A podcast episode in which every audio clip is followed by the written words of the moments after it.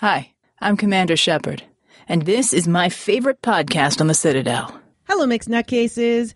Welcome to Intro to Ghibli, Howl's Moving Castle. With me, as always, I have... Hi, I'm a moving castle. No, it should be Tech's moving castle. Yeah, Tech's I'm Tech. And our guides... Hi, I'm Jason. And I'm Jen. And you both have seen Howl's Moving Castle before. How many times? I think this is the first time you've asked me how many times I've seen any of these Ghibli movies. I'm not sure I've lost count how many times I've seen Howl. Enough to feed his David Bowie man crush. So plenty. Oh, absolutely. Hey, Jen. Dude, I've got a Labyrinth Blu-ray. Jen, Howl is one of the ones that I've actually seen multiple times. I'd have to say I've seen it at least 5 or 6. I asked that because I knew that Jen had watched it again today. She made herself a milkshake, too. I want a milkshake. That has nothing to do with anything else except making everybody want milkshakes. So Tech and I, we went and we saw this at the theater. We missed the Sunday showing, and we went to the Wednesday not realizing it was a subtitled version, which was really good. I actually enjoy subtitle movies, except we were really tired that day, and it still was really good. So, the one problem with the it was a theater that had like powered reclining seats that were very amazing. Very comfortable. It's a great way to watch the movie, especially being of slight frame that I am. If I'm in a theater that's got those like spring reclining seats, in order to get it to recline, I have to like hold it back with my legs, and I get a sore leg. But with this, a power recline reclined the seat all the way back. The problem was that with the seats in full recline, where the subtitles were on the screen was right where the bar, the handrail was of the row in front of me. So I'm constantly having to lean to one side or scooch up or scooch down in my seat to read the next line of text. So I don't know. I was either like 6 inches too tall or too short to watch this movie. There was that. And the fact that we each had about 2 hours sleep and... we were in comfy chairs in the dark. That was interesting. I may have missed a couple of scenes. Yeah, there were a couple of things that I blinked. We got a theater like that. It's called The Pinnacle. It's a wonderful theater. This theater had it not only does it have the reclining seats, but it's got all you can eat like drinks.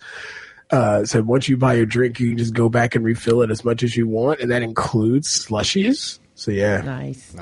So, but we really enjoyed it. And now we're going to do our 30-second synopsis. And usually Tech does this, and he can still do it, but I am going to do my own 30-second synopsis. Mm-hmm. What if Terry Gilliam directed a Ghibli movie and it starred David Bowie? That's my synopsis. Tech? My 30-second synopsis is going to have to wait until after more discussion because I want to talk about this first before I think this was, of all the movies, the most surreal. Mm-hmm. But I don't think it's really what happened. Mm-hmm. So once we discuss the plot, I'll talk about what really happened, and that'll be my synopsis for the film. Okay, don't let me forget. So first reactions. We haven't done the cat returns, right? No, not yet. Oh. Okay. So our first reactions, I loved it. As I said, we were very sleepy and it was a subtitled and there was a bar in front of the subtitles. And yet I was really into it. This to me is an art film. And everyone who had listened to our Princess Mononoke is going, oh no, she hated it. No, this is an art film, but I was really engaged throughout the entire thing because it's still a movie. It was beautiful. It was wonderful. And there were some things that really struck me to my core that I really did enjoy. I was immediately blown away in the first few scenes with, you know, we talked a lot during Princess Mononoke about how many animators died making those backgrounds and making those sweeping nature shots. Just as many animators died in this doing character animations. Mm. The street scenes in first town, or actually street scenes in the first town and street scenes in the town where the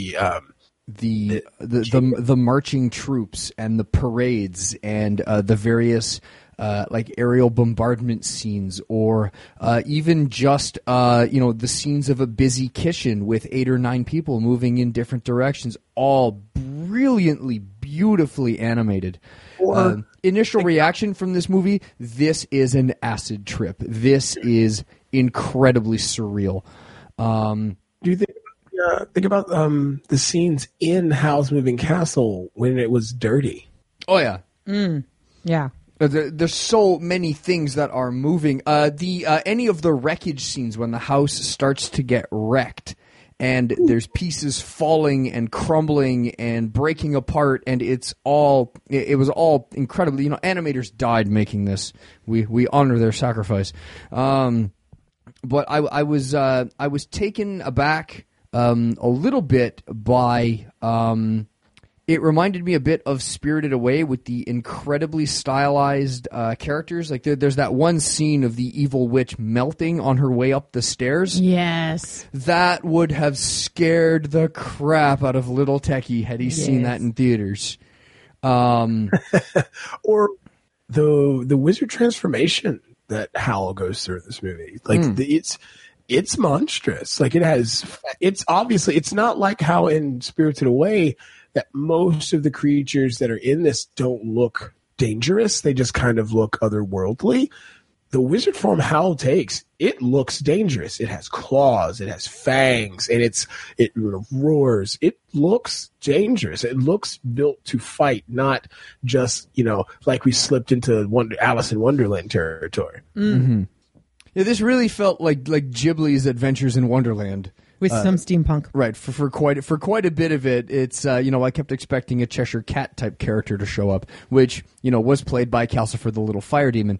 But first impressions, incredibly surreal, and I loved the character animations and how people moved in this. And Calcifer the Little Fire Dude, how the fire moved and changed with temperature as he was like eating logs and stuff, was pretty cool. Yeah. How about you guys? Yes. Did they get first impressions? Yes. What were your first impressions when you first saw this? I can't remember the first time I saw this. So, well, how about your first impression today when you saw it again? I was going to say I'm going to have to go with last impression. There was a lot of things that I noticed watching it this time that I don't remember noticing before. Mm-hmm. A lot of it was there was a lot of violence. There was a lot of actual like abuse. There was a lot of like little details that they notice right off, but it gives you the eerie feeling. Yeah, there's actually a lot of grim death in this movie. If you pay attention, it is quite dark. They don't show you, but they do show you a city burning because it's been bombed into submission. Yeah, and Howl himself is wounded a couple times in this, but my first impressions with this were, it is there are dark scenes, but for the most part, it's all bright. It's literally like we stepped into something from Jen Henson's Storyteller, right? Like, I mean, to a live action movie made with a bunch of Jim Henson puppets, I'm thinking it's a sequel to either The Dark Crystal or The Labyrinth. Like, I mean, it's just really bright. It's really beautiful, and it's super whimsical and, like you guys said, surreal. Like, I mean, even the town, like the scene in the beginning where she's in, like, which is a really cool like contrast because she's sitting in her hat shop, and they show from the outside in, and you get another outside view, reverse view, because you have the street scene with all the people, the different colors, everything going on. Even the military uniforms are like bright blue and red, and they've got epaulets and all this stuff. And then inside, it's a very quaint little hat shop, but you see all these hats. Like, my goodness, how many hats has she been making? But then outside of her window, you actually get to see like the results of some recent attacks on the town or and city, and you get the smoke from the train and industrialization. And it's a real big and contrast between the two scenes with her kind of jammed in the middle. And I think it's actually quite apropos for what this movie is about. Yeah. Has anyone read the book that this is based on? No, I didn't learn that this was actually based off a book until, years after I saw this. All right. Well, when we get into trivia, there's a couple of comparisons I can point out. Okay. I have not read it, but I think it would be fun to read. So highs and lows. Highs. I mentioned the animation, the story itself. This is a story of a young woman, a hat maker, who falls for a powerful wizard apprentice by the name of Howell, and he has this really cool sort of a magical castle that sort of has a magical doorway that allows him to flip between, it's like a portal between places in the world, all set around the backdrop of this war between two rival kingdoms and her relationship with Howl. The story is, well, I can say this now, I've watched enough of them. This is typical Ghibli, following a coming-of-age story of a young girl, as she blossoms into womanhood and experiences some pretty powerful emotions of love around this, this guy Howl, who's a pretty complicated dude, and the characters that go around it. Lows... like I said before, lows, it would have scared Little Techie with some of the really stylized animation that he does for his evil characters, with the big faces, the big noses, the like flapping jowls, and the way that bubbly oil black demon things. Right, but the way that those dudes were kind of cool, but yeah, that would have scared me too. But especially the scene where the two old ladies are racing up the stairs to meet the king, in the slowest foot race ever, and one of them is melting under the exertion as she goes. That would have scared the crap out of me. And it's a pretty uncomfortable scene to watch, and I know, and that was the point. Lows, that, and I was a little annoyed with the end, with one character in particular, with the character of the Scarecrow. Turnip.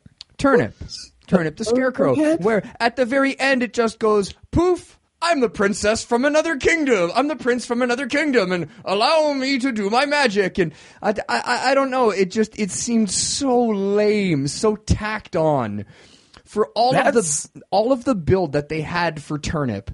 As he was going along, where even at one point Howl goes, oh, and you, my friend, I'm not even going to touch your magic. It's powerful. It's like, oh, there's something cool and special about this guy. This is kind of cool. And then at the end, it's wop, wop. I'm sorry, your princess is in another castle. It was lame. It felt lame. And he's totally doing like the friend zone guy thing. He's like, well, I can see that you're in love with this dude, but love is fleeting, so I'm here the moment he fails you. Yeah. It felt tacked on and cheap, and I'd say that of everything, that's the thing that disappointed me in the movie, because everything else was really cool. It was really fun. It was really beautiful. It was kind of scary. It had a great story, and I don't know. I was expecting more out of Turnip. For me, one of the really big highs is Sophie. And I really can identify with Sophie. She is somebody who is unhappy in her life. She enjoys sewing her hats, but she doesn't enjoy interacting with the people in her world. And even her family, she's kind of an afterthought. And we see later, like, her mom ends up tricking her and doesn't even care that she's done it. Yeah, it's totally, take me to my husband. Like, that's from my other family. I don't need to worry about that. And Sophie, when she's cursed, she's not upset. She's like, oh, finally, my clothing makes sense. And at one point she says, the good thing about being old is you have nothing to lose. And it gets to a point where, I mean, you realize the only reason she still looks like an old lady is she's decided this. The curse had worn off by this point, and she had been young many times in her appearance. Anytime she wasn't thinking about herself or unaware, she would return to her youthful look. And like, for instance, when she was sleeping and Howl saw her exactly the way she was, and then when she was conscious and aware of herself, she was an old lady. So it ended up being something that she was doing to herself because she was actually more comfortable that way. And she goes to the castle. She doesn't actually have to stay there. She chooses to go there. She chooses to stay there because, oh, well, I can take care of this little boy and I can befriend this fire demon. And, oh, yeah, there's that guy Hal. Well, let's see what I can do for him. And who wouldn't want to befriend that little fire demon? I know. She finds that people are appreciating her here. And I don't know. There's something really neat about the idea that she is bucking all of the conventional ideas of what she's supposed to be and making her life as exactly what nobody wants. Everybody's scared of Howl and his castle. Everybody wants to be young and beautiful, and yet the things that make her happy are being in this scary castle and being an old lady. So I really dug that. I loved the David Bowie-ness of Howl. Especially early on when, you know, with the cape and that white and purple V-neck tunic he's wearing and the walking in the air kind of a thing. Just believe you can do it and we can do it. That was very David Bowie. And even when he has his tantrums and you're like, all right, Al, chill. He's really there's really a lot of Goblin King. Yeah, I was going to say it's a lot of Jareth in there, and I enjoy it. He may not be the best character, and he may not be the best to the people with him, but I do enjoy him for what he is, and I don't know. I dig all of the animation. I dig the way that the old lady melted. There's just so much of that really strikes me. I will agree that your prince is from another castle is kind of like tacked on, and I'm sure that there's a little bit more there, so I kind of want to read the book on that. And the war is a total Miyazaki creation. It has nothing to do with the book. Oh, wow. Yeah, and it really goes to his idea of pacifism and everything else that we've seen in, like, Porco Rosso. So I really did dig all of those things. But, yeah, I think the only – and I love surrealism. I'm a huge fan of surrealism. But I think the only real lows are sometimes I wasn't quite sure why certain things did certain things. I've read some trivia and I've got some answers for that, but I don't want to spoil this review. Highs and lows from you guys? Yeah. You go. Ladies first, go. No, I'm good. No, I'm good. I kind of want to hear you. So, highs for me are part of the things that you guys, well, one of the things is the one that you don't. One of the highs for me is Turniphead. And he's correlated to not only Sophie's Curse, but his own. Mm. And the reason is because I thought of her curse working in a different way. Because Turniphead's curse was the traditional fairy tale curse. Only true love can break his curse. Finding his true love can break his curse. For Sophie, because it does not allow her to talk about her curse, it's still based on true love, but it's closer to what Ariel had than what an actual fairy tale curse would be, which is why, if you notice, in most of the times when she actually starts looking her age and actually getting her dark hair back and all that good stuff, it's either when she's being absolutely confident in what she is saying and doing, mm-hmm, and not just accepting what happened to her, but also having the confidence to confess how she feels about Howl. Yeah. Because there's three scenes where she becomes young. When she confesses her feelings for Howl, when she is sleeping, mm-hmm, and when she is, if you notice, she has a lot of in-between states. Like, at one point, she actually is standing up and not looking as old, but she's more like, let's say, in her early to mid-50s, whereas when she first gets cursed, she's probably in her 70s, right? And then there's moments where she's actually standing more upright and she's just kind of wrinkled, and she looks, like I said, you know, early to mid-50s and so forth. And those are the moments where she's either coming into her feelings for Howl or confronting Howl about something. It's really subtle, and there's a bunch of scenes I found myself, looking at the start of the scene, she's an old lady, and then 3/4 of the way through the scene, she's a young woman. She just has gray hair still. Yeah, but she's a young woman again. And then there's times when, oh, she's an old woman. Oh, now she's getting even older and hunching. Mm. And now she's, you know, and she'll change in very subtle ways. Based on her behavior, her perception of herself, and her confidence behind what she's saying and doing. Mm-hmm. My lows are, we don't get enough, in my opinion, of the Witch of the Wastes or Witch of the Wilds and or the Queen, because they talk about I shouldn't say Queen. It's not the Queen. It's it's the King's King's Witch. Second. Yeah. The head witch who's in the wheelchair. Like, we don't get enough of her, and I really like her character. I also like the King, because I love it when later in the movie where Hal transforms himself into King, and he's like, Solomon! And he's like, you know, it's really funny. Like, it's, and having Christian Bale's voice doing all that is amazing. Like, it is, or at least most of it anyway. But no, it's we don't get enough of that part of the world. We get a lot with Howl, his castle, Calcifer. We get a lot with Sophie. We get a lot of the situations around the castle, like with the people and, you know, like the propaganda leaflets. And so you bring up the King's Witch, and I have to ask a question at this point before we forget, because there's a part of the movie that really bugged me. Bugged, there's a pun there. That why did the witch have to send Sophie's mom to plant a bug in the house to spy on them when she already had her familiar, the little dog, with them the entire bloody movie? Because I don't think the familiar was transmitting to her.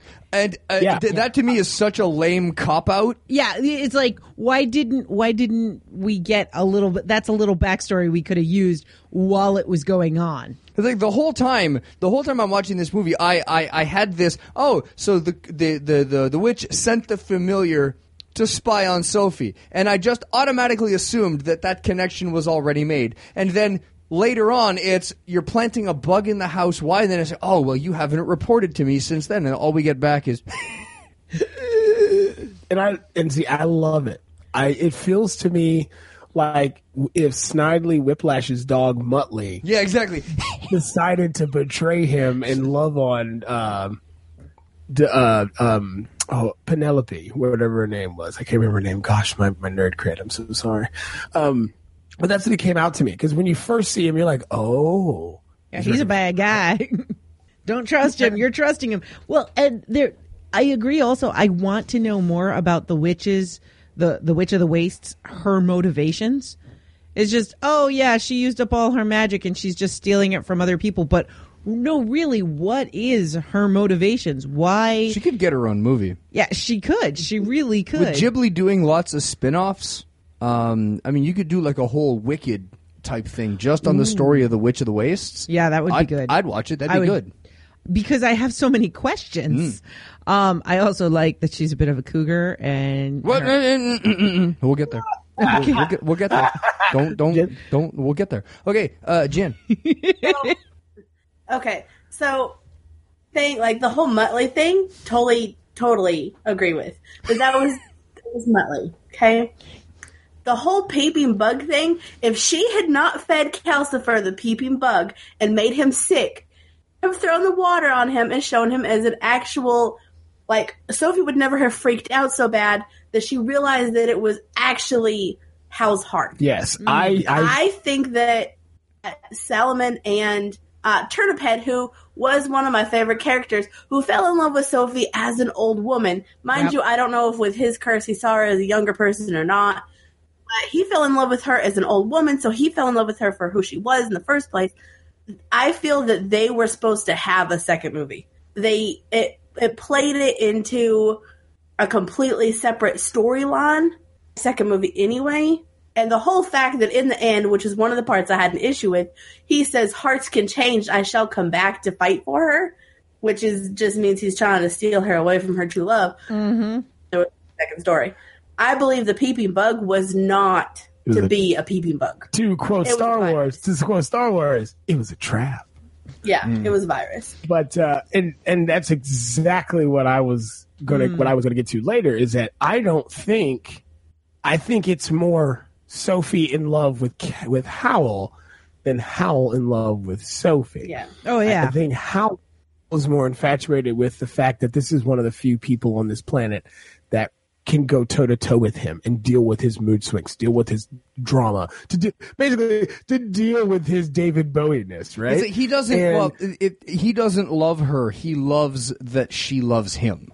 Yeah, exactly. That she's able to see. She technically is in love with him because he was her knight in shining armor place. Were sitting there, harassing her. Mm-hmm. And saying, if you think I like her better when she's scared. I know, that's so creepy. That's such a creepy line. So creepy. But also, if you think about it, Howell doesn't do a single thing for her when it comes to being like, you know, Sophie, I don't care if you're old or whatever. I like you for who you are. In fact, he continually tries to bring out her verboseness, her attitude, her personality, her confidence, but it's only because of who he is, right? Like he's this, you know, he's kind of like the party animal kind of socialite, and he needs someone like that on his arm. Whereas all her character development and all her change is all from her end. Like she does this all in the pursuit of him. He doesn't change her. She changes her. Yes. She is a nurturer. Mm-hmm. He is technically this entire time a child. Yeah, he's a baby man. Like he's the definition of a baby man. And if you think about it, right? Like if you take out Howell, she's falling in love with Turnip Head. Like that's who she ends up with. It's also got a whole different thing. Turnip Head the entire time does everything that he can for her. That's sweet. He's, you know, the kind best friend, and she falls in love with the asshole. Yeah, and he doesn't try to change her. Like he realizes that she's an old friend zone so hard. He really is. For Turnip Head, because he tries to help her. Like she's doing all this cleaning for this a-hole, right? Mm. And it's like, fine, I'll help you hang this laundry. Like he even guided her to Howell's castle, so she basically didn't die out in the wild. Dang it! I even introduced them, man. Yeah, that's the thing. And I said this to Jen earlier. I was like, I think she's accepted being this old lady, and I think she's going out into the wilds to just die. I think she's taking this as her opportunity to be like, you know what? I never went outside of town. I never went and adventured the food, and I'm going to go adventure because she had no other plan. Yeah. She didn't say she was 90 years old. I mean, she didn't have another plan. She was just like, nah, screw it. I'm just going out here and walk around for a while, and what happens, happens. Well, I think, and like she said, when you're old, you have nothing to lose. So she had no fear. Yeah, yeah, and Turnip Head was like, hey, don't kill yourself. There's a place for you to go, and you can find a solution here. I'm sure. Yeah. I think you were saying like she doesn't fall in love with Howell. She's falling in love with Turnip Head. No, I think she's not falling in love with Howell. She's falling in love with herself, and she's getting to know who she really is, because so much of the film, Howell's not there. Yeah, and it's through her. Her trying to help Howell and do things for Howell that she finds this confidence. And making a life for herself. It's like, I'm not going to live in this filth. I'm going to clean everything up. Oh, so I messed up his hair. I don't care. It's clean. Oh, God, that is probably that's my absolute favorite scene in this movie, is when she starts cleaning and she plays the best prank on the little kid. She's like, oh, well, I'm a cleaning demon, and you better get upstairs and move anything that you don't want me to clean. And he's like, oh no, my room last. And he runs upstairs, and she just cackles. It's great. Like, I love it. That was actually really great. Yeah. And it's a great scene too, when he's doing the whole like medicine shop thing. And this old man's like, oh, could I come get some medicine? And he's like, come back later. There's a raging witch in there. And she's just cleaning. Like, it's great. Like, I remember as a kid, like, when my aunts would clean, I'm like, oh crap, they're cleaning. And I'm like, I gotta put all this stuff under my bed because if I don't, they'll throw it away. And like, it was wonderful. Like, it was absolutely wonderful. And through this whole scene, the animation of it all, like, and how's the ultimate bachelor, right? He had 2 spoons and a fork and like a cracked plate and some cardboard, I guess, to eat off of. And everything else was just in the sink. And he's like, I'll get to it tomorrow. and Marco's not allowed to use the stove when he's out of the house. And she's like, no, I got it. No, calcifer won't work for you. Yeah, well, because if you don't, I'll pour water on you. And then she tells. I love how when she tells him, she's like, or I'll tell Howl about our little deal. Mm-hmm. And he's like, wait a minute, you were sleeping. How do you remember that? And see, I think that's what got him that time, because she threatens him twice to pour a bucket of ice water on him. And he tells her the second time, you can't. If you do that, you're going to kill both of us. Mm-hmm. So it was technically the deal part. He was more afraid of Howl. And also, when she freaked out, it wasn't because of the fact that it wasn't because of the connection between him and Howl that she was worried. She saved the Witch of the Waste's life. Yeah. Because Calcifer, with this grim death I was talking about earlier, was going to burn her alive. Yes, like he was going to burn her to death. So, yes. Moving on, I just have one question. Do you guys think Sophie's a witch? Oh. No. Man. For me, it's a toss-up, because you can say no, and that is probably the easiest route, and it makes sense. But at the same time, she controls Calcifer, whether it's by her will or by her manipulation. She also figures people out really, really quickly. She figures out, even without trying, that to get Calcifer to be stronger, stroke his ego a little bit. Yeah, she should have been a con man. Yeah, and look how well she's able to string along the Witch of the Wastes. And then when she reverts to that childlike state at the end, she's able to take care of her and still control her. Yep. Yeah, and so if she's not a witch, she's rolling around with some she rolled an 18 on her charisma check, absolutely. Right? There's I don't think she's a witch because I don't know enough about the world and how you gain your magical powers, or if it's given by birth, or if it's microscopic bacteria floating around in your DNA. No, that doesn't work anywhere. There's nothing. Hey, it's all owned by Disney now. It's all canon. Nope. No, it's all owned by Disney. Now I will say this, you're right, Tech, because we only get to know how one person in this entire movie gains his magical powers. And that's Howl. And he does it in the most awesome David Bowie way I have ever seen in my life. Like, it is, if there was anything in this movie that screams David Bowie, it's how he got his powers. Yeah, take my heart. It's all good. Yeah, but it's after he eats a fallen star. But he had a wizard uncle. That is true, but he literally sees a star falling to Earth, and instead of just saying, I'm going to make a wish on it, he's like, no, I'm going to go capture and consume this thing. And it would have killed him, but he made the deal with Calcifer, and Calcifer consumed his heart. And that basically fostered and bolstered what little power he already had. But both of them acted like they didn't remember the deal. Yeah. I think it's not. So long I think it was a part of their curse. Like how Sophie can't talk about her curse, Howl and Calcifer cannot talk about their curse, which is their life bond, right? The first rule of demon curses is you don't talk about demon curses. Exactly. Why didn't he consume Calcifer a long time ago? Because I don't think he wasn't could. Howl. Yeah. He needs Howl. He needs Calcifer to be Howl, and he loves being Howl. He loves being Howl more than anything, which is why he allowed him to consume his heart in the first place. He wanted the power more than the heart. Exactly. And he had no reason to want a heart until meeting Sophie. Exactly. Howl's Moving Castle. I just thought of a great subline in the text there. Howl's Moving Castle, infinite cosmic power, itty-bitty living space.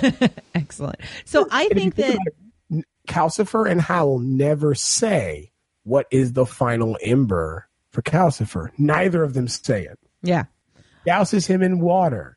He says, Sophie, I'm so weak. Like, and that's all he says. And if you notice, did you guys notice earlier in the movie when he almost goes out and Howl blows on him? Yep.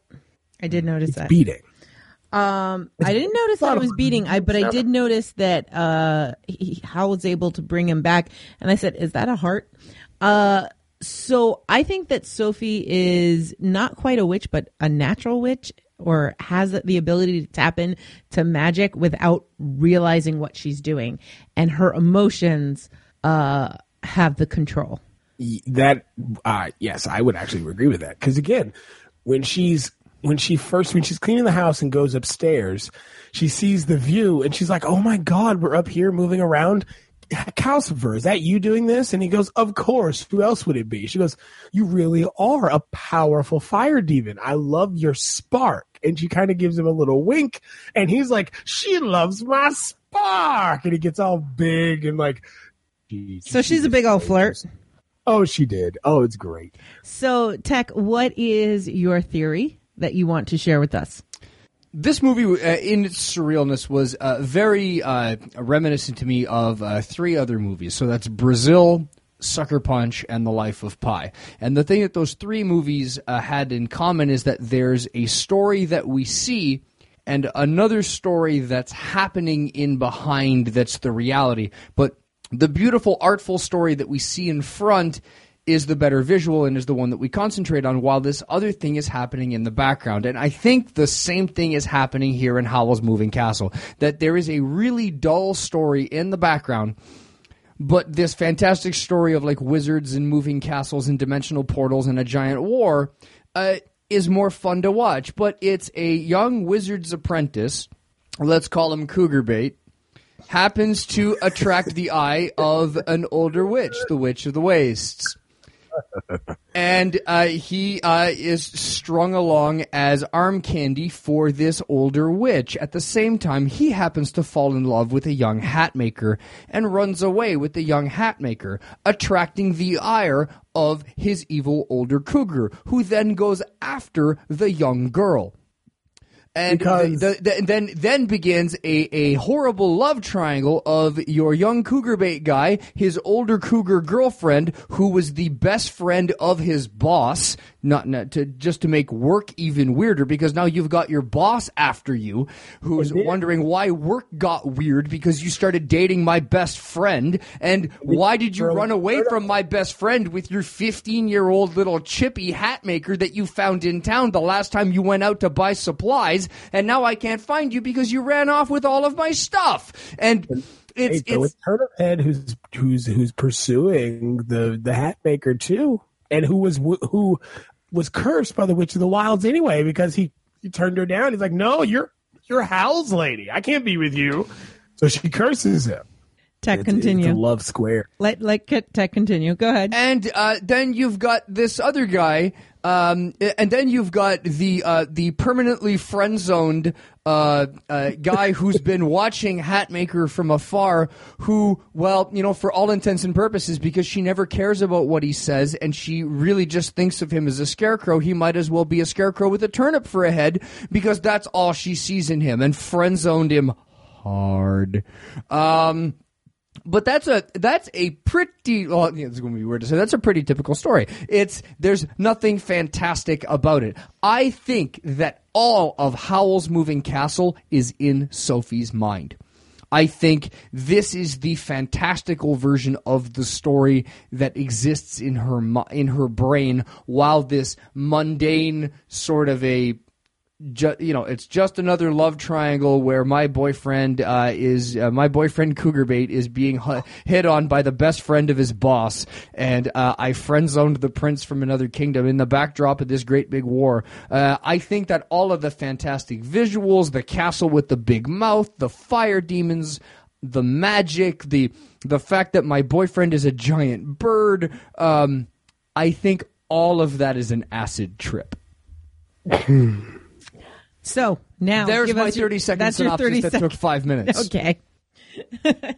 I think this movie is Brazil. This movie is Sucker Punch. This movie is The Life of Pi.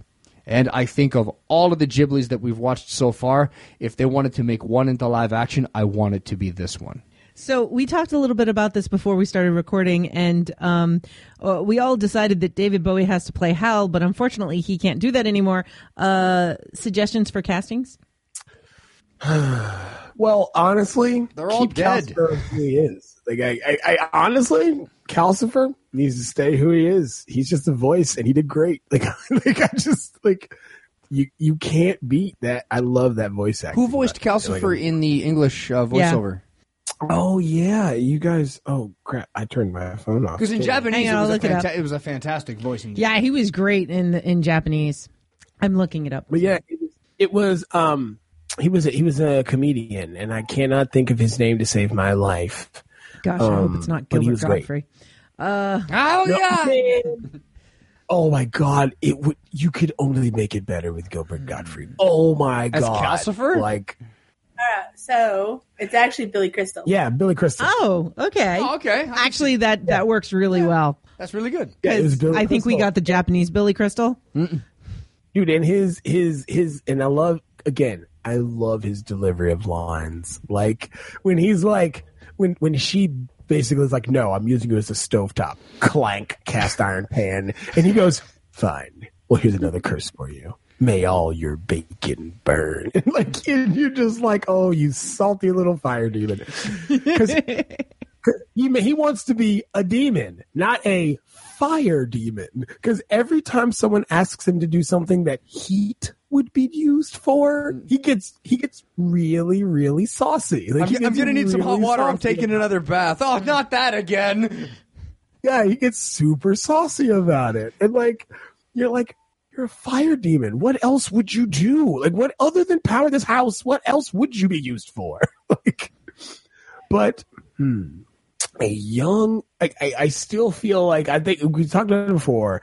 I definitely think the Witch of the Waste could be Betty White, or you could get Maggie Grace. Maggie Smith? Maggie Smith is old Jenny. Maggie Smith, either old Jenny. I mean, Maggie Smith is either old Sophie or old Sophie, sorry. Or the head or the king. She would also work really well as the. I don't know, for the King's Witch, I saw either, and I got a problem with dead actresses as I cast them, but Candace Bergen or Bea Arthur. Ooh, well, Candace is still alive. Yeah, but Bea Arthur isn't. Bea Arthur is not. But I think that's actually kind of. I think Candace Bergen would really enjoy being cast in the same role that you would put Bea Arthur, because they're both such super feminists. I think that would be really cool. I'm looking for that. Now, for the King's Witch, I'm looking for that sarcasm, and I think the two of them do it so well. Yeah, they really do. Now, if she was older, I was thinking of Peggy Bundy. I can't think of her actress. Oh, Katie Sagal. Yes, but as the Witch of the Wilds. Oh, we could age her up. Well, she could do that. She could do that very, very well. Yeah. She's especially because of how she wants to be young and beautiful, and she wants to be this kind of, she's again, like you said, she's a cougar, and that's what Peggy was in the Married with Children. She was this oversexed kind of middle-aged woman, and she was always, nagging on Al about it. Well, in this case, she didn't need to nag Al about it. She can just use magic to get whatever she wants, right? And so I think that would work really well. I think she'd be great. I think Katie Sagal would be a good choice. Absolutely. So young Sophie? I don't know. Find somebody. Any beautiful young lady. Selena Gomez. There you go. She's already played a witch. You're true. Or you could maybe get Chloe Grace Moretz, maybe. Oh, okay. She could do very good. Yeah, absolutely. No one is allowed to say any bad things about Miss Selena. So everybody just shut your yaps. Oh, yeah. You leave her alone. He's a fan. So I don't know what she does. I don't know if she acts or sings or anything, but she kind of dabbles in both. Okay, I don't remember. And fights lupus. But picks the wrong boyfriend. Yeah. That's okay. She's better off now. So I've got some trivia. Trivia. Upon seeing Spirited Away, Christian Bale immediately agreed to play any role in any Ghibli film or in the next Ghibli film, and he didn't expect to get the titular role. But it was just, I love this. I want to be involved. Nice. So I think that's awesome. My favorite role by him. I you know what? He was great as Batman, except for his voice in this. If I knew. Have you seen American Psycho? You know what? That's a very, American Psycho is good, but man. Is that a raincoat? Like, again, you guys didn't get to hear him screaming, going, Sophie, what did you do to me? I haven't. Yeah, I have not seen that. I do need to see that. But it's worth it if you're not beautiful, pout. Yeah. What? Oh, yeah. Life is. What's the point of life if you're not beautiful? Mm. And by the way, I don't, because you guys don't get it, because Marco, I love his voice actor in this because he plays it well. He's like, during that scene, you know who that is. Who is it? Marco. It's Josh Hutcherson. You may remember him from the Hunger Games, and he's like grown up to be the pretty boy. Oh, is he pita? Is he pita bread? Yeah, pita bread. That actually works really good. Yeah. But no, it's great because he's like, because he goes, because when Sophie's like, what is wrong with him? And she's like, oh, he's calling the demons of the dark. I've seen this before. Last time he did it was when a girl broke up with him. And she goes, oh, goodness, melodramatic. She just sighs at him. It's pretty great. Like, that whole scene is wonderful.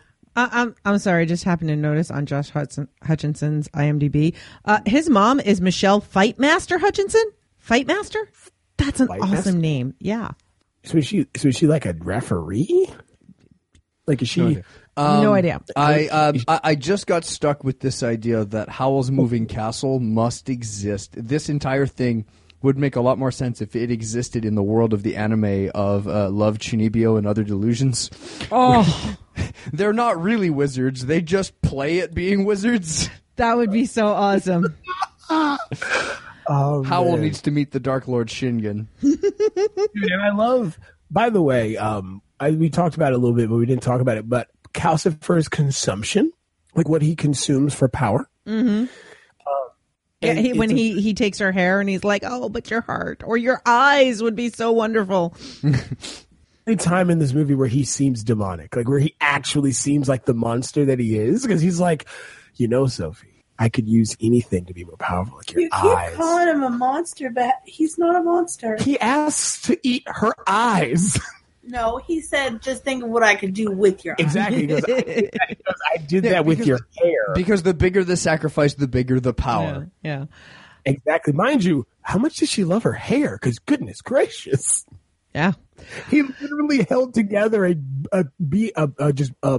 almost completely disintegrated house. As the house was disintegrating, I kept changing the name of the movie because it went from Howl's Moving Castle to to Howl's Moving Cottage to Howl's Moving Deck. Yeah, and then at the end when they're like flying away, it's like, oh look, it's Howl's Moving Summer House. So I did also want to mention the drawing of Howl as his bird figure. That was gorgeous. Mm-hmm. That was so beautiful. I think Howl was the sexiest when he was bird Howl. And by the way, the bird that he was imitating was a sparrow. Oh, nice. That is a very near and dear bird to Tex Hart. Or a swallow. Swallow. He had the split tail, right? Yeah, split tail and the pointed knockback wings. He was a barn swallow. So in Japanese, tsubame. Tsubame. So can we talk about the dapper monsters for a second with their little top hats? I'm loving it. They're very dapper. Yes. Did they remind you of like dressed up putties from Power Rangers? They did. If only they made the noise. They were awesome. Stylistically, I absolutely was in love with them. They were so cool. Yeah, I loved how people melted in this. Well, I forgot to mention this earlier, but remember when Sophie first got turned? Her skin was super saggy and melty, and you see her like pulling at her skin, like, "Oh my God, I'm old," and then she's like, "I'm old." Well. She basically acted like nothing had changed. Yeah. Because that's what she saw herself as. She did not see herself as gorgeous like her mom, who had a lot of attention constantly. Oh, man. Her mom herself as very plain and very just non-noticeable. So being old, you know, she didn't have to worry about getting any attention. She didn't have to sit there and worry about going out and having fun. So she went from being invisible to being even more invisible. Yeah, she went from being invisible to not having to worry about being invisible.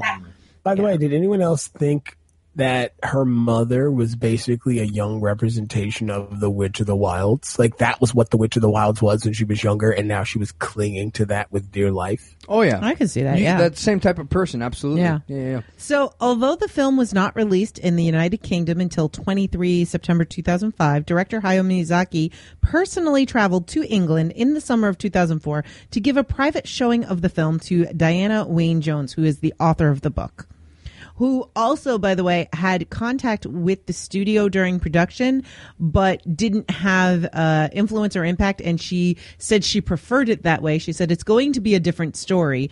And that's good because it's a different medium. And she was very excited by the project. Sophie City was modeled after Colmar, France. So you can actually look up, there's pictures of the city that it was modeled after, and it almost looks like they painted directly over these photos. It was really great. Hayao Miyazaki. Hmm? He was going, draw my minions, draw. Hayao Miyazaki and Lauren Bacall, who played voiced the English version of the Witch of the Waste. Both were longtime fans of each other's work and only met at a subtitled screening in New York. Bacall jokingly asked Miyazaki if he was married. Now, this is the part that I really like. Symbols and metaphors are rampant in the story. The castle is representative of Howl himself, a highly powerful yet disorganized mess with a lot of baggage. The black gateway on the portal dial is the way to Howl's psyche and unconscious, which he keeps to himself. He keeps himself immersed in. Calcifer, the fire, is of course the heart. By the way, it's really cute that the hearth is the heart, which is the same symbol. The same root word. Yeah, quite literally. Markle could be understood as the innocent childlike part of Howl. Sophie starts by organizing things in the castle, wins over Markle as well as Calcifer. At the end, she is able to help Howl finally when the ring Howl gave her leads her to his innermost self, the black gateway on the dial. She visits his past and finally is able to help him reconcile his past, his feelings, his heart to his present state. So one of the lows that I had before I read that is, why is Markle there? Where did he come from? Why is he in this castle? And now I'm like, oh, okay. Well, he's part of the castle. Yeah, think about it this way. It's kind of like how Bruce Wayne has Dick Grayson, right? Like, no, this is better than that. It is better than that, but it's the same premise, right? A powerful man can't seem to not want to help this one kid for reasons, right? And in for in-house case, it's because he reminds himself of his youthful, innocent self. Whereas, the modern Howl is just a fancy-free playboy who wants to, flit around the world and have wonderful times with the ladies. And, oh, there's a war going on? Nah, I'll get to that later. You were going to say, Tech? I love that the tradition of how Miyazaki draws mustaches and beards is kept alive in this movie with Markle's old like dwarf, like he looks like an old gnome. Yeah, but that big giant bushy beard that takes up 2/3 of his body. I don't know. I love. And that. No one bats an eyelash. Not a thing. Hey, why are you 3 feet tall? Top, right? Say again, Jason. He's a fantasy world version of ZZ Top. It's fine. Yes, I think I made a joke like that during the movie. So in the Japanese version, there's one actress that plays young and Grandma Sophie, and in English, it's split between a young lady and Gene Simmons. Not Kiss Gene Simmons, but the actress Gene Simmons. What? Yeah, so in the English version, it's two separate actresses, but in the Japanese version, it's one actress. She's the Japanese voice actress. Yeah. She does a really good job, by the way. Like, you can tell the difference in age from her voice at the same time. It was originally supposed to be directed by somebody else. Josh Hutcherson, who voices Markle, and Jenna Malone, who voices Letty. They ended up working together in The Hunger Games. This is Gene Simmons' last cinema film, which that's the second time that's happened so far. Hmm? That's a good way to go out. Like, yeah, think about it. What's his name? Gomez from Addams Family. John Aston. John Aston. Sean Astin's his son. Sorry. Yeah, Raul's Julia had to go out on. Sorry, Raul Julia. Yeah, yes. Raul's Julia had to go out on Street Fighter. Sean Connery had to go out on League of Extraordinary Gentlemen. Yeah, and what did Megatron go out on? Was it Megatron? He's still alive. Oh, it was Orson. Yeah, Orson Welles. Orson Welles. Yeah, he went out. He went out with the voice of Ultron, but you didn't know it was him because it was so modulated and changed. Yeah, and he went out on really drunk on bad wine commercials. No, that was long before he passed. Oh, do you know who I am? Have y'all looked those up? I have. Yeah. The wine and the peas. So good. And the really great, by the way, there is a reenactment of the whole peas thing done by Sherman Sleeves, which is a podcast. Go check that out. It's awesome. But Howl's Moving Castle is actually centered around war, and this is Miyazaki's main message throughout the film. However, interestingly enough, there's no mention at all of war in the novel that the movie's based on. So the struggle of war and pacifism, this is Miyazaki's deal. He likes this, and he put all that in. Nature and pacifism. Those are his two big things. Yeah. Awesome female characters. Yes, and awesome and children. Yeah. So the effects of man on nature and the effects of war are the prime motives of a Japanese director that was raised in the 50s and 60s. You don't say. You don't say. Yeah, exactly. Yeah. Yeah. And his family's livelihood growing up was based off making parts for the Zero. Yeah. And let's not forget, he also has a whole environmentalism thing that he throws in there, too. So which company made the Zero, by the way? This is interesting. Why don't you tell us? Mitsubishi. Oh, yes. That after the war, all of these great companies that we now know of making all kinds of products that we use were in fact military industrial complex companies that after the war had to go into other industries. Mitsubishi, Yokohama, Yamaha, Toshiba, IBM. There are IBM service rifles. No. I have at the school here, I have seen a machine gun, a 50 caliber machine gun with a stamp on the side that said International Business Machine. Nice. I one of the best ones of those also is Nintendo. Yep. Nintendo used to be a playing card company. They go back to the 1800s. Making different types of board games and different types of cards and. Only in the 80s did they foray into video games. As I've been saying for years, Nintendo has a way to always stay relevant, and like from the 1800s. Mm-hmm. That's awesome. I love it. So the differences between the film and the book. In the book, Sophie is a witch, and each hat she makes, she whispers things to or talked about the sort of person who wears it and what they would do or experience. And in the process, she was unknowingly casting spells that, along with Howl taking an interest in her, is why the Witch of the Waste came to the shop. Because they never explained that in the show as to why the witch found her. Yeah. That makes – well, I always thought it was because she saw her and Howl floating together because she came in after that. Mm-hmm. And this is why the witch is scoffing at the hats. Yeah, this makes more sense. Yeah, my thing is that makes a lot of sense because her line in the English dub is, you're the most tacky thing in here. Meaning every hat is tacky, but you, my dear, are tackiest and you make tacky hats. Yeah. So that makes a whole lot of sense. That's like some crazy shade going on there. And it also makes a whole lot of sense when her mother's like, Because the shop is not actually Sophie's. It's her mother's hat shop. And her mother isn't doing any work. She's just selling hats. And is like, the center of attention. Yeah. Exactly. So you're like, she's probably like, you think about it right after you read that. She's not selling the hats. Sophie's spells are probably selling the hats to the people she feels they need to be sold to. And the mother's just kind of the face, right? Yeah. And so that's why Sophie tells her mother in the beginning of the movie, oh, no, you guys go out and have fun. I'm fine. It's whatever. I'm just going to be making some hats. Yep. Like, makes so much more sense. So Sophie is established as a witch who can talk life into things in the book.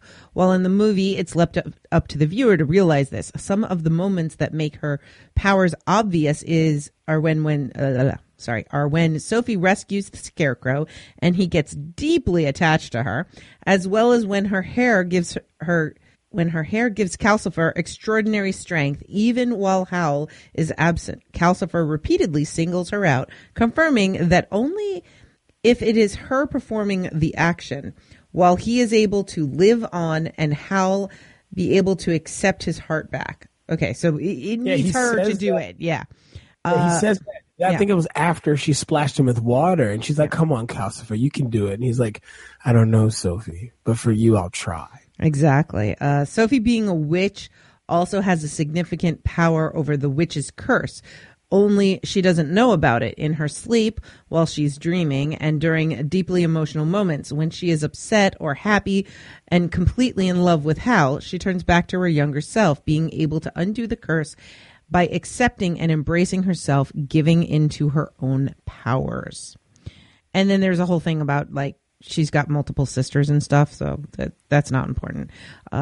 In the novel, Sophie actually learns she is also has magical powers, and she is the one that defeats the Witch of the Waters along with her own fire demon. So she has her own fire demon. So Howl has one, and she has one. So those are the differences. And let's move on to ratings. I like that idea. I like that idea. Now I want to read the book. Tech? I get to start? Yep. I'm hoping you rating it will help me figure out. I'm vacillating between two scores. I will. So should we talk about our ratings yet again before we go to give our actual scores? If you'd like. Go ahead.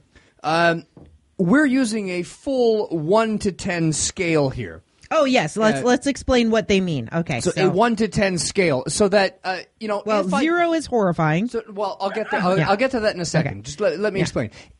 Understand that 5 of 10 is the middle of the scale. Yeah, that's so average. An average movie would be a 5. And a really, really good movie is a 10. The problem we get in as reviewers, and we see this all over the place, is that everything falls in between 7 and 9.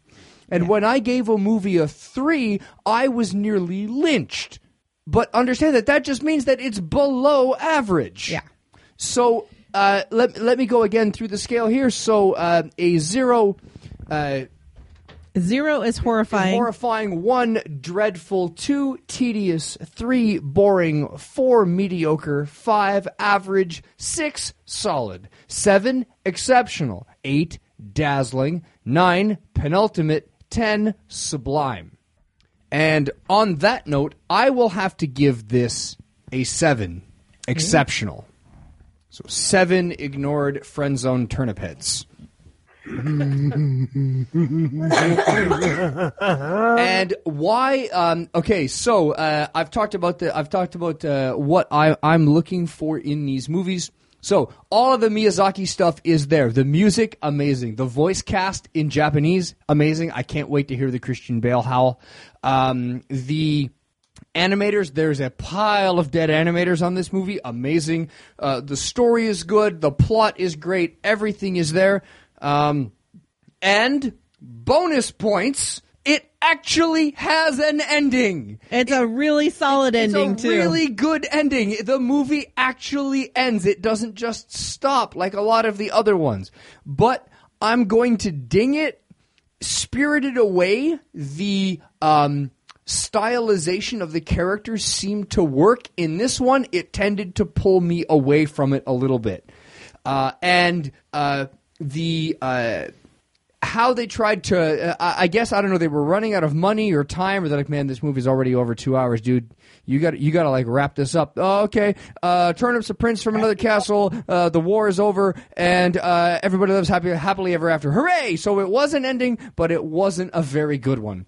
Because it was a good ending, but there were things that were rushed. It wasn't a complete ending. So, there's still a movie somewhere out there to to tie the end, to put the pretty bows on all the ties. Yeah, if they wanted to do a movie about Turnip, and if they wanted to do a movie about the relationship between the two witches, I would watch those in a heartbeat. This movie is a perfect example of. We've all seen a lot of movies out there that they make franchises out of that they don't need to. This is one of those that, like Gone in 60 Seconds, doesn't need a sequel. This needs sequels, and a lot of them, and I'll watch all of them if they make them. Or an animated series. You can get 26 episodes of that bad boy. Absolutely. Speaking of which, are we going to cover the Ghibli animated series? I don't know. What is it? Amazon Prime? I have no idea. Okay. We'll talk about that later. Right. Ratings. So, I'm going to give this an 8.9 David Bowies out of David Bowies. That's a lot of David Bowies. Something because I don't think it's quite penultimate, but it's very, very, it's so David Bowie dazzling that it needs those extra 0.9 points there. So, I mean, oh, speaking of Nutty, you just reminded me when you said dazzling. Mm-hmm. If you wanted to get someone to play Howl, there is one other person who could do it, and he's also dead. Prince. No, David Bowie over Prince any day. I don't know, man. Both one's fabulous. Less of an abuser, and treated his mom really well. So moving on, Jen, what is your rating? I'm gonna have to give this 7.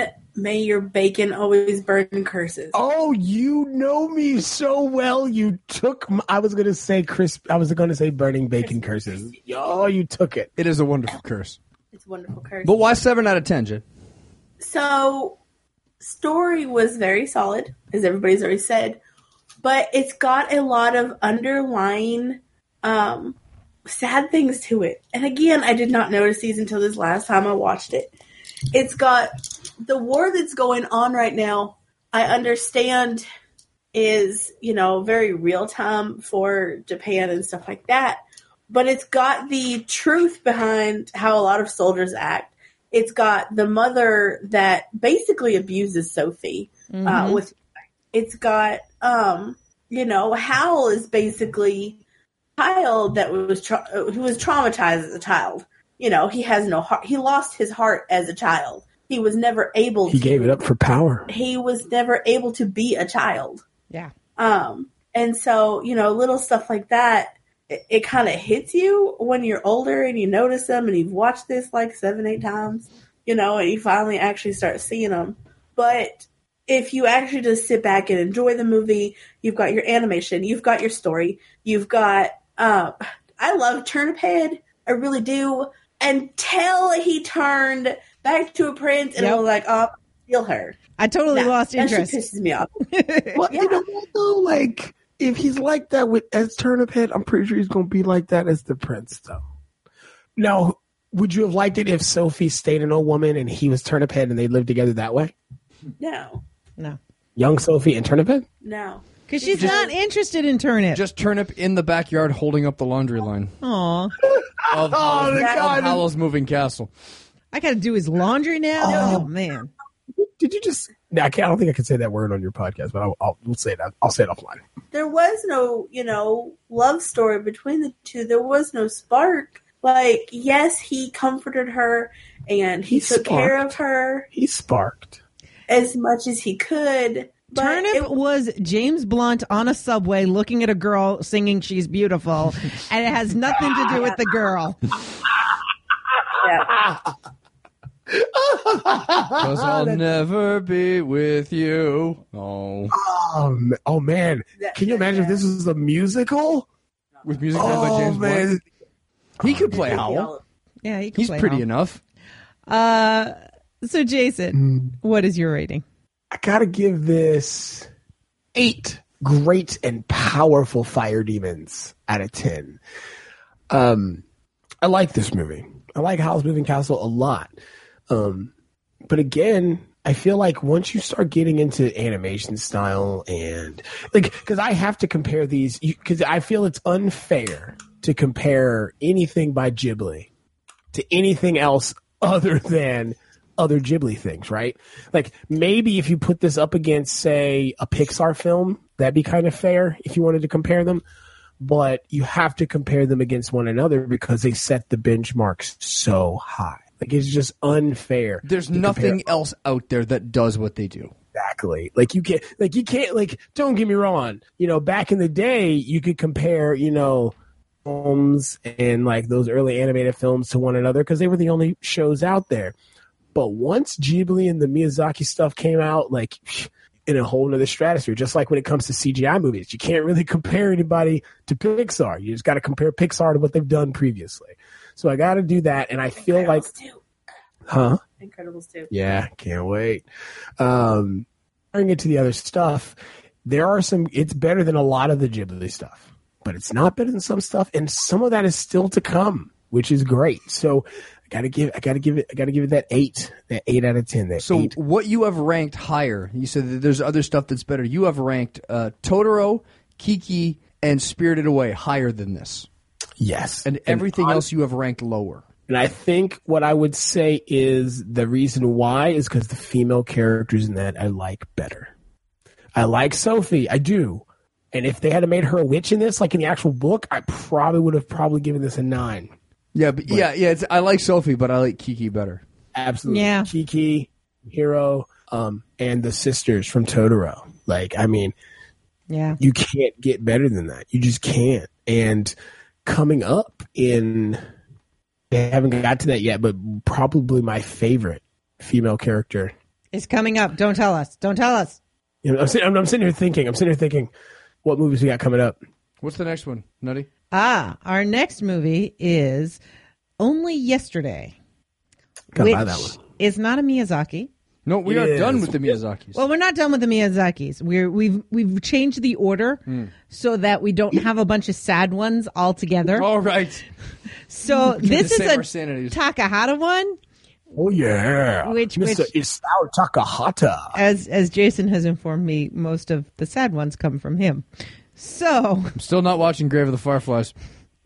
I'll hold you, Tech. It's fine. No, you have to hold me. Okay, I'll hold you both. I'm big. Everybody snuggle up to the big bear. So we give this, altogether, we give this a 7.7 out of 10, which is pretty good. And I just want to quickly go over this with Jen, because I was able to do that with everyone else on previous casts, going over your previous scores. So let's see, your lowest scored was Princess Mononoke. You thought that was average? Yeah. Okay. And Whisper of the Heart is the next lowest, and that is a solid movie with a 6 out of 10.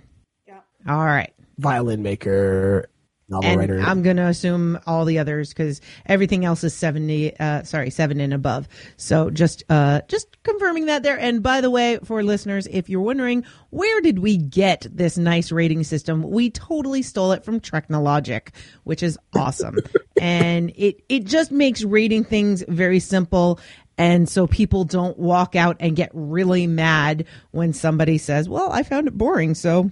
And if you're a fan of Trek and want to see people want to hear what your group of friends would sound like disassembling every episode of Star Trek of all of the series and do it in character as the crew of the Time Ship Relativity, I recommend you listen to the Treknologic podcast. Yeah, they're quite fun. It is fantastic. Yeah, and there's a big backlog. So anyway, thank you for joining us. Next, we will be doing Only Yesterday. I have no clue what it's about other than I'm pretty sure it's sad. So... Since we rearranged, and that's going to be the next one, we're all going to be virgins for that movie. Oh, really? From Yesterday, because From Yesterday has only just been released in America. It has been out in Japan for quite a while, but this release here in America is its first. Oh, and so cool. I will be watching this for the first time when I see it for the podcast. And I assume same for Jen? Yep. Oh, excellent. And then, so the next three, we've got Only Yesterday, Pompoko, and My Neighbor the Yamadas are the next three. Yes. And My Neighbor the Yamadas. What? So it goes Only Yesterday, Pompoko, and then My Neighbors? Yep. Yes. Ooh, you might. I don't know how Only Yesterday is going to be, but you'll definitely need My Name is the Yamadas to follow up Pompoko. Ooh, baby. Oh, goody. For a movie with such a cheerful and upbeat sounding name like Pompoko, I'm assuming I should get a box of Kleenex for this one. This movie has scarred me for life. Oh my gosh, really? It's a Ghibli. It's a Miyazaki. It's supposed to be happy. She's laugh. I don't know if laugh. I am not joking. Like I don't know if I'll be able to force her to watch this again. Like Jen does not have to watch it again if it's scarred her for life. She only seen it once. Jen sees it every time she drives down the road. Oh! Spoilers, light spoilers. Yeah. I'm just saying. Again, this is scarred me for life. That's why I said it. I think I said it in an earlier podcast. That's why they only let Isao Takahata off his leash every few years, like every 6 or 7 years, because that dude, when he gets let loose, he's like, "Yeah, let's do this," and he starts crippling people's emotions. Like, do you guys feel bad about the firebombing of Tokyo? No, you don't. Not yet. Not enough. Let Takahata out of his cage. We can do this. You will. You want to feel sad? You will. Oh, okay. I just saw it's that's the raccoon one. Yes, it is. Okay, I've been waiting for the raccoon one. All right, because you guys talked about it on your show years ago, and ever since I'm like, I gotta figure out what this raccoon movie is.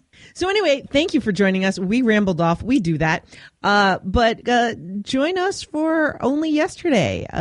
We'll let you know when we see that. Thank you, everyone. We've enjoyed this, and is there a name for Ghibli fans? Like Ghibli heads or something? Because whatever it is, I'm definitely a Ghibli fan. Fire demons. Great and power. You gotta say the whole thing. It's like a name. It's like the Tribe Called Quest. You gotta say the whole thing. We are great and powerful fire demons. That's the name for Ghibli fans. Okay. I mean, we could say we're squiggly tentacle monster demons. I mean, that happens. That's not specifically Ghibli. We're a bunch of cute little girls. That works. They actually have a bunch of suggestions out. They don't have a set name. They have a bunch of suggestions out. Yeah. No Facers, Totoros, Gibblers, Giblets, Giblonian, Ghibli Sprites, Giblets, Gibblatos, Giblets. Jabronis? Yeah, no. That's something else. I'm going to put my vote in for either Totoros or Giblets. Yeah, I go with Giblets. I like that. Giblets, one. Yeah, I like that. There's a pun there. Can I would say we're Giblets in gravy? No. Oh, only if you want me to be. Oh, boy. Thank you, everyone. Good.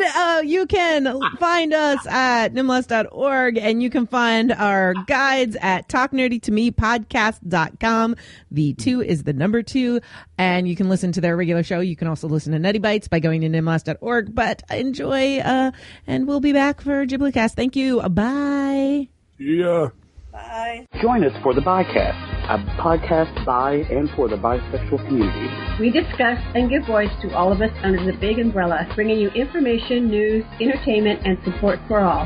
You can find us at thebicast.org, at The Bicast on Twitter, The Bicast on Tumblr, and Bicast in iTunes. Visit The Bicast page on Facebook and see how you can join the Facebook group. And remember, you're not wrong, and you're not broken, and you are not alone. So pull up your favorite comfy chair and relax. And remember, everybody gets a cookie. Nutty Bites is produced by Nimless Studios under a Creative Commons Attribution No Commercial Non-Derivatives 3.0 International License. That means you can't change it without my permission. You can share it and send it to your friends. Just link back to me, my site, and everything. We live at nimless.org, which has links to everything social media, including facebook.com/group/Nutty Bites and patreon.com/nukejoss, or call 347-Nutty42.